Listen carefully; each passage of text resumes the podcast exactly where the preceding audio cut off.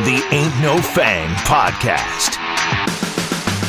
From Arizona Sports, Ain't No Fang. Spring training has finally arrived, and we are only one month away from opening day for the Diamondbacks. Steve Zinsmeister, Alex Weiner on the Ain't No Fang podcast. Thanks for checking it out today.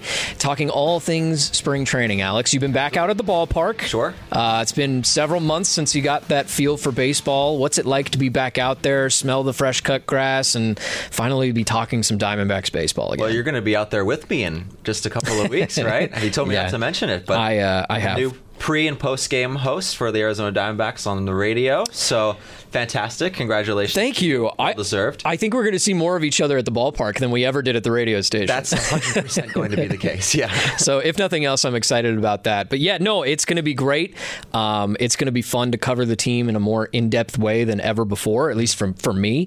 Um, but for you to be back out at camp over the last couple of days, like that's that's a pretty cool vibe, I would imagine. Yeah, yeah, no, it's been great. It's um, you know, the off season was short, which is you know what you want as far as like the team getting deep into the postseason, and then spring training just kind of comes around the corner. So yeah, it, it felt like. On one hand, it's like, oh, you miss baseball so much, but then on the other hand, it's like, oh, we're kind of already here, and now we're watching games already. So, um, but no, it's been, it's, I guess, sort of the big question is what would, you know, how would the team come into spring training after such a long season where they got so close? And the vibe's been pretty good. It's been pretty similar. It's it's a young team with, you know, still a lot of guys who know each other very very well.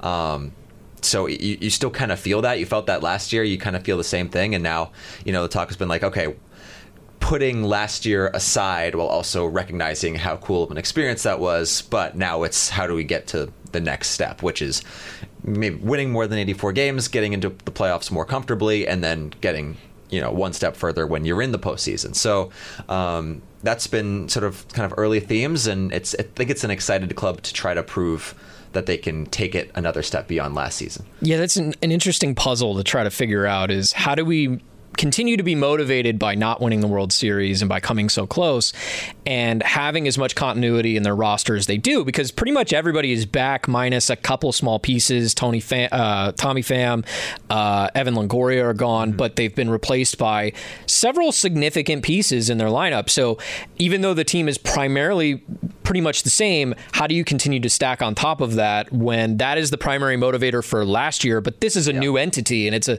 it's a fresh start, but we also want to continue to be pushed by that.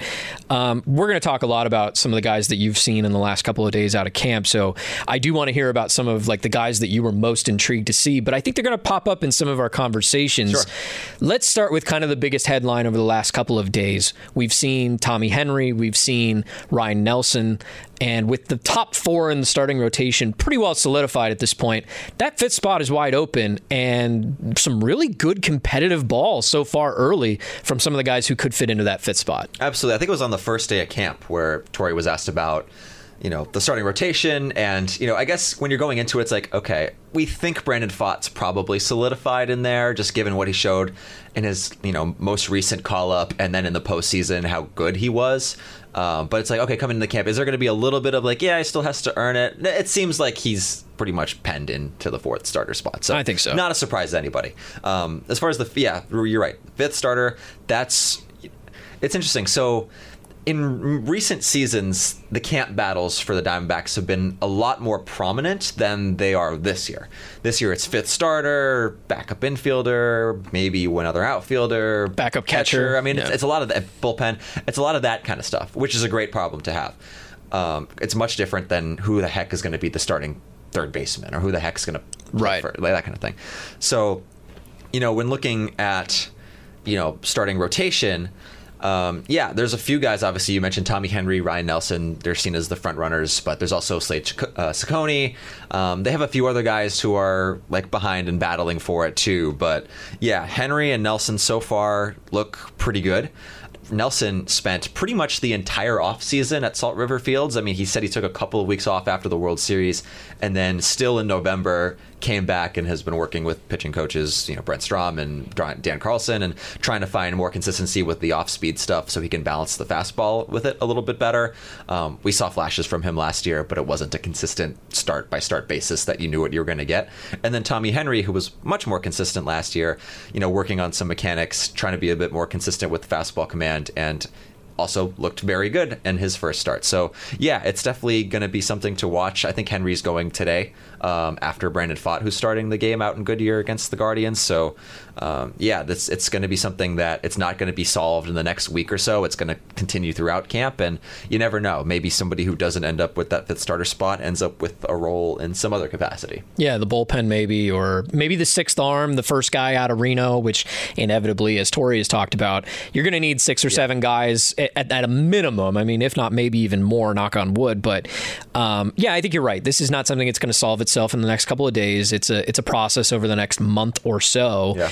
Um, so I guess the question there about the fifth starter is, you know, do you think that this is just simply a matter of whoever plays the best in spring training gets the job. Like if Ryan Nelson's numbers are are better than Tommy Henry's, does he automatically win the job? Or do they go into this thinking, you know, we're thinking this is our order and spring training stats are more of a confirmation of what we already believe and less of an actual open competition. How open is the competition? Yeah, um it's pretty open. I mean, but at the same time, it's not like oh, whoever pitches better in the spring training games is going to necessarily get the nod. It's whomever they project as being the more effective starter. And, right. you know, maybe they see some guy as having a higher ceiling, but a little bit more variance. Do they want to go with somebody they feel is more steady?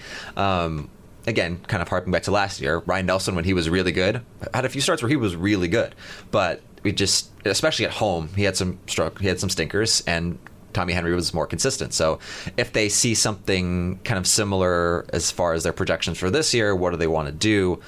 Um, that's something that'll be considered. But yeah, I mean, they're taking everything into consideration. Sure, how they perform in the games, but how do they look in the bullpens or in live bullpens or in live batting practice sessions. It's it's it's going to be kind of everything. So, yeah, it's not it's not just the games, but certainly everything's going to count. Do you think that the cleanup spot that Ryan Nelson had in the World Series was that Game Four? Game Five. Oh yeah, Game Four. Game Four. The the bullpen day disaster. He yeah. came in. If I I'm not looking at the stats offhand, but I mean he came in, gave them I think five really really good innings. Was at his best when the lights were brightest. Does that one outing in the World Series series. Does that play a big role in this conversation for him? Is that something to write home for on the resume that maybe couldn't help him land that fifth starter spot? I think it was five and a third with one earned run, and yeah, he was terrific. He was getting strikeouts. I mean. Um, against a really good Rangers lineup. Exactly, one that was teeing off on the bullpen all day. So, like that almost means yeah. more to me than any spring training start or relief appearance. Right. I mean, it probably you know, you take it as like that's something that he can be, but I, I, as far as being a big factor, I'm I'm not so sure. Fair enough. Fair enough. All right, another uh, roster position battle, I guess you would call it, um, with the addition of Randal Grichuk mm. being the uh, what we all assume is going to be a role as the right-handed DH against left-handed starting pitching. He'll get some time in the outfield, I assume, against righties as well. With the addition of Grichuk, Joc Pederson, Lourdes Gurriel is back. Obviously, Corbin Carroll and Alek Thomas are going to get their reps as well. Where does that leave them with the conversation about a sixth outfielder? Because we all kind of thought Jake McCarthy, with being injured in the in the playoffs, now he's ready to roll again. He spent time in the minor leagues each of the last two seasons, but has also been in the majors quite a bit. Do they have room for him? Do they do they want to carry six outfielders into the off uh, into the regular season, knowing that two of them are probably going to be primary DH? Uh, yeah, that's a very good question. I mean, when you have a, when you're constructing a roster, I mean, now 26 man rosters, you have 13 position players. They're gonna have two catchers. We know it's Moreno and whoever wins the backup job, either Jose Herrera, Tucker Barnhart at this point. Um, and the and then that kind of if you have six outfielders, that leaves you with five infielders. So you're four starters, and then somebody who's going to have to have some pretty good versatility in order to maybe spell Christian Walker if he needs to, or potentially backup shortstop if he needs to. And they have a couple guys who can do that. You know, Emmanuel Rivera and Jace Peterson are playing shortstop a little bit in spring and can also play some first base. So they have some guys with versatility, but yeah, it, it just it shrinks what you can do a little bit there if you have a sixth outfielder. And if you have, with a sixth outfielder, it's not entirely clear what that role will be either. Um, McCarthy has been a, a useful player for them. He started off really poorly last season, went down, tore it up in Reno, came back and was useful and sort of a part time role. He stole 26 bags last year, and so um, he he would have been you know some sort of role in the he would have had some sort of role in the postseason as as a bench bat, but uh, he you know suffered an oblique strain and, and missed the entire month. So um, yeah, it's it's going to be a good question. It's hard to see it just because they have so many different options. Maybe Randal Grichuk's ankle. He's he's working back from ankle surgery. Maybe that has something to do with it. It seems like he's going to be good to go for opening day, but can he play in the outfield at that point, or is he going to be a DH at that point? Um, they have a lot to figure out as far as how they're going to use all these outfielders that they have. And now, if you add in a sixth, I think that muddies it up a little bit, but it's something that they're going to talk about. And I guess that kind of bleeds into the backup infield conversation. You're talking about, you know, how much versatility do you really have there? I think an ideal roster probably has at least two backup infielders, one who can play the middle infield and one who can play the corners. Um, the infield I've always kind of assumed or, or always kind of projected is to have a backup who can play second and short, probably a Kevin Newman, who they signed to a minor league deal, although I don't believe he's on the 40 man right now. So you would have to figure out a way to add him if that's the guy. Um, Jordan Lawlar is a big part of this conversation. Super prospect, launched a mammoth home run the other day. Um, so already kind of off to a bit of a hot start in spring for him. Didn't have a role in the postseason, barely played at all, um, but got a call up late last season in September, um, but just hasn't had a lot of experience yet. The problem with him is, though, I think if you want to develop him as a really great player, which I believe he will be, don't you need to get him every day at bats? And that's probably not happening at the major league level. So at least with Lawlar, I'm thinking probably more likely he starts in the minors. But then where does that leave you with a guy who can play shortstop? Because is that Emmanuel Rivera? Is that Jace Peterson? Is that Kevin Newman? I don't know who that, that guy is right now. Yeah, Lawlar, I mean, you know, Torey Lovullo has said Geraldo Perdomo, that there's not really a battle there right now. Perdomo's going to be the everyday shortstop come opening day. Lawlar, you know, Mike Hazen, and they, they've they've said that they want to see him play every day and get everyday reps, right? So that means Lawlar's most likely going to start off in AAA to get some experience, and then he'll have a role to play at some point this season, is sure. in all likelihood. Um, yeah, where does that leave the backup infield? Again, if they have six outfielders, you can only pick one. Emmanuel Rivera's out of options. He can play m- multiple positions. That, you know, looks like a pretty good argument for him. But if they have five outfielders and you can have a couple of backup infielders, then, you know, do you do Rivera and Peterson as both guys who can play multiple positions? You have one righty and one lefty, both veteran guys who were there during that postseason run. Or do you bring in maybe somebody like Blaze Alexander, who's a prospect who figures at, at this point in his career to get some MLB exposure this season, can play multiple positions, has a terrific arm, very athletic. We, we've already seen it in, in camp and in some spring training games. He turned a double play the other day where he's falling away from first base, but he almost threw it as if, like, the heat of which he threw the ball felt like he was like going towards first base. Like he's that he's kind of got that kind of arm. Um, so he'll be in there. Kevin Newman will be in there. So they have a bunch of guys who are competing for that spot. So yeah, it's it's definitely not something that's going to be you know easy to project right now. But right now, it, it seems like Rivera will have a role just because of you know he's out of options. Maybe Peterson just for the veteran aspect, but um, they have guys. Interesting enough. Uh, backup catcher you mentioned briefly. Uh, I don't know how much of a competition. I mean, obviously, there's a couple of guys who could land that job. Jose Herrera could be back. He certainly did a pretty good job with the pitching staff last year. Sure. Doesn't provide a ton offensively, although, how much do you really need offensively from a backup catcher?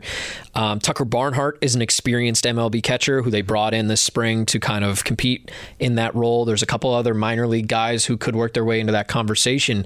How competitive is that battle for backup catcher, especially now that Gabby Moreno has really evolved and has become, I don't want to call him a superstar catcher at this point, but he's going to be the primary guy. I mean, we're no longer coming into a season where we're wondering how much time will he split with Carson Kelly. Uh, he's long gone. You know, it's his job.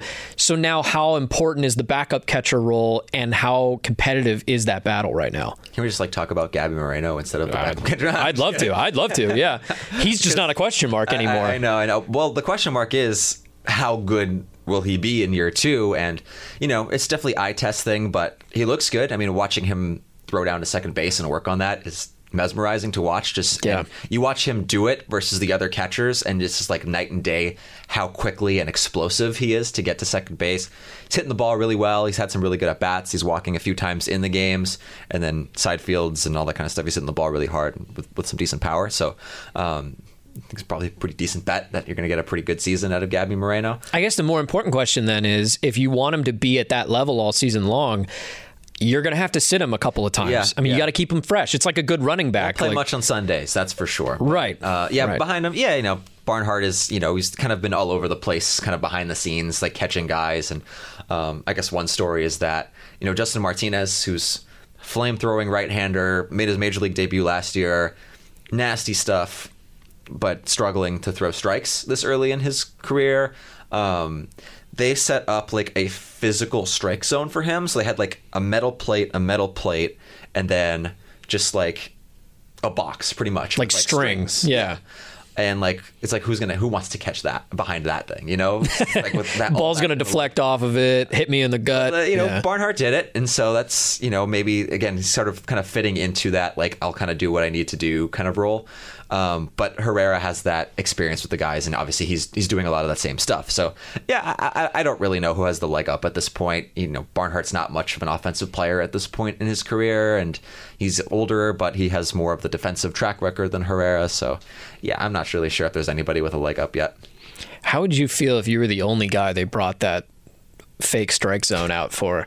Like you come out on you're on the mound, they put up the strike zone, then when you get off the mound and somebody else steps up there, they take it down. I, I That's there's- demoralizing. There's I got to be some self-awareness there. Yeah, I guess, No- probably. nobody else can throw 102 miles per hour regularly. True, So true. He's got a few things going for him. Exactly. I think yeah, it's like going uh, bowling with your friends and you need the gutters. You know what I mean? The the bumpers, whatever they're called, the, for the gutters. But, Yeah, yeah, yeah, yeah. Um, which new addition to the team? So we're talking.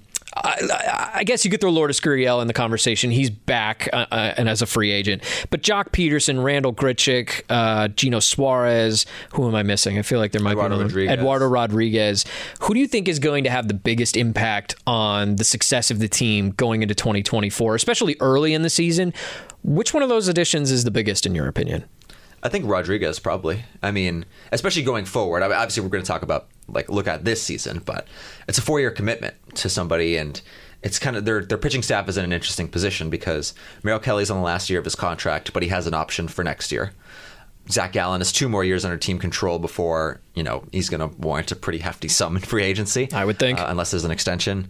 Um, yeah, so you know Rodriguez, as far as like for like looking at the rotation, like, He's the future. line. Yeah, he's gonna he's he's committed to be there for a while. And for this season, they really needed to solidify that sort of middle of the rotation, which they didn't have pretty much the entirety of last season. I mean, last year it was such a up and down who's going to be you know reliable behind Zac Gallen and Merrill Kelly, and for a, a while it was Tommy Henry, but then he gets hurt. For a while it's Ryan Nelson, but some inconsistency there. He goes down, he comes back up. Davies just wasn't as effective as they wanted him to be, or that he was in 2022. Bumgarner got released early, and so now now you have like a legitimate established guy in the middle of that rotation who can you know take up a lot of innings, which will help the bullpen, and maybe alleviate some of that stress off of Kelly and Gallen as they work to manage their workloads after they put in a lot of work last year, especially Gallen up over 240 innings. So I would say probably Rodriguez of all of the offseason acquisitions that they made. I- I don't dis- disagree with you necessarily, but for the point of the conversation, I'll go with Suarez. Okay. Uh, it's a guy. Hard to find this, but one of very few guys who played every single day. you know, Yeah. like he can be the guy every day I at third base. He's going to play 162 games this year, just with like. They, But if I had to bet have Oscar in there. 145 or, or Absolutely, I'd, absolutely. I'd bet the over on that. Yeah. And so, for all intents and purposes, you've gone from third base being a very big question mark in 2023 and the only position that had a negative war over the course of the entire season to now you have a guy who's probably going to play there more than some of the regulars play in, in their regular spots. And so when you have that, Christian Walker's another one of those rare breeds where, you know, he's going to play almost every single day as well. Yeah. And so I, I just think, you know, Eduardo Rodriguez, huge. Nobody's denying that. But he's pitching every fifth day. Geno is in the lineup consistently every single day. And with the way that this team played last year, we talked about the chaos on the base paths. That's kind of their brand of baseball. Get on base and let's make something happen. He's kind of the antithesis to that. He brings something to the squad they just didn't really have beyond Walker. He can put the ball over the wall pretty consistently. I'm expecting at least 25 home runs probably from the guy. And he's going to drive in all those runners left on base from last year. His batting average may be garbage. It may be 230, 240 at best. Um, but I think you know what you're getting out of the guy. And Joc Pederson plays into that conversation too. They brought in guys with the intent of driving in the runs they left on base last season. And I think on an everyday basis, that's going to play a huge role in their success. Yeah, absolutely. And, you know, clubhouse guy too. I mean, somebody yeah. who's been, you know, loved pretty much everywhere he's gone. And um, you're right, every day. It's it's sort of like, you know, he's getting a little older, but he's not quite in like his mid 30s or anything like that yet. It's like what it, what's sort of the projection for how the next couple of years go. Um, but you're right, he does provide something that they didn't have, and so yeah, I think that's that's probably a good answer too, especially because some of the other guys like Peterson and Grichuk, they're going to get their playing time, but you know they're not going to be in the lineup every single day like Suarez might. So. Yeah, and he's got something to play for. He's got a team option for next year that, if I'm remembering right, is I think 15 million, um, which is probably an overpay for what he was last year. But if I'm him, I'm looking at it like I, am going to go prove that I'm worth that so that I'm yeah. back next year. Now, he may or may not, eh, depending on many factors, but if I'm him, that's a motivating factor for next year. I want to continue to be here and be a part of this lineup every day. And so I'm going to go prove to them that I'm worth uh, what it is that they might end up paying in the long run. So uh, I think he's got a lot to play for. Third base last year, no offense to Evan Longoria, great leader, great clubhouse guy. At the end of his career, I don't think he anticipated he was playing for another payday down the road. But maybe Suarez is. And I think that he's the kind of guy who's going to go to Torey and let him know I'm available. And, you know, he's a consistently healthy guy. And I think that that's going to play a huge role. Um, let's talk a couple of guys that could make their debuts in 2024. Great. Obviously, last year we saw a lot of rookie impact, still a lot of young guys. Obviously, Corbin Carroll wins Rookie of the Year. He yeah. appeared at the end of the previous season. Um, Jordan Lawlar, we mentioned. I think his path is laid before him. We'll see what it looks like. But who are some other guys, whether it's pitchers, hitters, who might make an appearance sometime in 2024? Maybe not opening day, but will make their debuts, and maybe there's a chance they stick long term. Yeah, I mean, mentioned Blaze Alexander as like versatile infielder who has he's hit pretty much everywhere he's gone. I mean, the strikeouts are a little higher than you want, but at the same time, um, he's got some pop for a middle infielder type who can play all over. So, as far as like somebody who could make an impact early, as sort of like that backup shortstop, backup second base, something like that, um, he could be there. Um, looking at the pitching, you know, you know, we're looking at Henry and, and Nelson as, you know, fifth starter options, but they have a few guys whom down the road could get a look. You never know. We'll see if Blake Walston makes his major league debut this season. He was at one point like their top pitching prospect behind Brandon Pfaadt, considered by a lot of sites. Last year, that took a little bit of a dip. The walks were high, the strikeouts were low. He kept the ERA down, but you know it wasn't. Um, he, he said the other day he was pretty satisfied with the season in Reno as far as being able to limit the damage, but um, there's still some more stuff to see from him as far as consistency is concerned. But you know that was you know once a pretty highly touted prospect on the mound, and he will be competing for innings this year. Christian Mena is somebody to look at as you know somebody who's really popped in camp so far. They brought him in uh, offseason trade for Dominic Fletcher from the Chicago White Sox. He made AAA as a 20, 20 year old last year. He's 21 now. His fastball is, is hotter right now. It's like 95, 96, um, which we saw in his spring training debut against the Athletics the other day. Really good command of the off speed stuff. Somebody who, you know, could be, you know, an answer for them long term in the rotation you know, maybe not now, but eventually. And maybe by the end of the season, if certain things don't play out the way that Diamondbacks foresee, or if there are injuries, or, you know, anything can happen with pitching, he's somebody to whom can come in and maybe make an impact later. So there's a few. There's a few guys. And obviously, you mentioned Lawlar. He'll have a role at some point, I imagine. Perhaps the new top pitching prospect, Yu Min Lin, mm. uh, a guy that probably not a ton of fans are super familiar with Is that a name that people should get familiar with? Absolutely, yeah. Not a great debut against the A's the other day, but in his live BP before that against Diamondbacks hitters, he looked awesome. Um, yeah, he, he, he's been really, really effective and has kind of climbed pretty quickly. He's still really young. Um, made it to Double A last year, so you know if he gets up to Triple A this year and maybe he's on the doorstep, maybe uh, you, you see you know headlines like could Yumin Lin make his major league debut this season? So um, really good stuff, really good command of a lot of his secondary stuff. Um, yeah, he's he's he's definitely somebody to keep your eye on. So let's look around the National League and maybe more specifically the NL West, but the entire league really, because this is your NL champs essentially. Yeah. I mean, from yeah. last season. I, I, mean, I've seen the the new uh, logos they've got all around the facility. It's impossible and, to miss. Yeah, they want to make it very clear to you that this and is right, what happened. Rightfully so, obviously. Uh, totally, they they earned it for sure.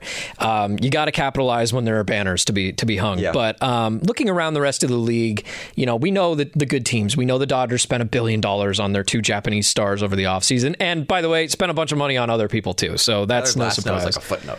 I know, like Teoscar Hernandez came over and barely. I don't. I don't think anybody even noticed. Yeah. Um, so we know they're going to be good. We know that the Braves have a great lineup and they're all signed for the next eight years or whatever. Yeah. Um, but where do the Diamondbacks stack up for you in terms of the NL West and in terms of the rest of the league? Yeah, it's interesting because the NL's kind of in a interesting spot, right? I I consider their. Let's put the Diamondbacks aside for right now. I, there are three teams who are clearly heads and shoulders above everybody else, in my opinion: the Dodgers, the Braves, and the Phillies. There are three teams that are probably below everybody else. Maybe some younger guys get hot, but you know, I think the Nationals are probably a year away. The Rockies are the Rockies, and the um, the Pirates are still kind of the Pirates, even though they have some intriguing young guys like Oneil Cruz and Brian Hayes. And then they have this kind of middle clump of teams who could win 87, 88 games, could win 75 games.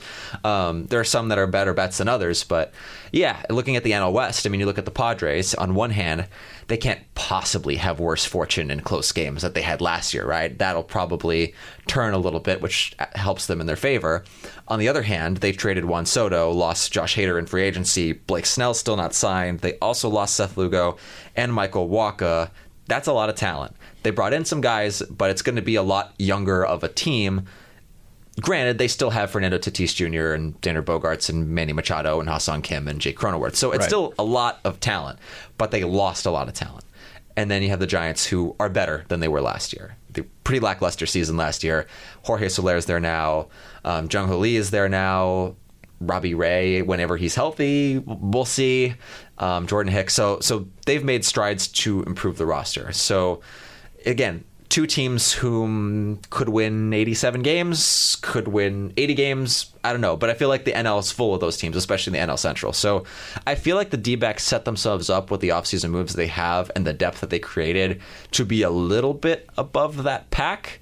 Um, but yeah, you know, you're counting on, you know, continued growth from the young core you know veteran free agents to maintain what they were in their previous spots or even take a little bit of a step forward. So you're still like asking for a lot, but at the same time I think that they have kind of positioned themselves to be a little bit above that crop of teams that are kind of all battling with each other in the middle.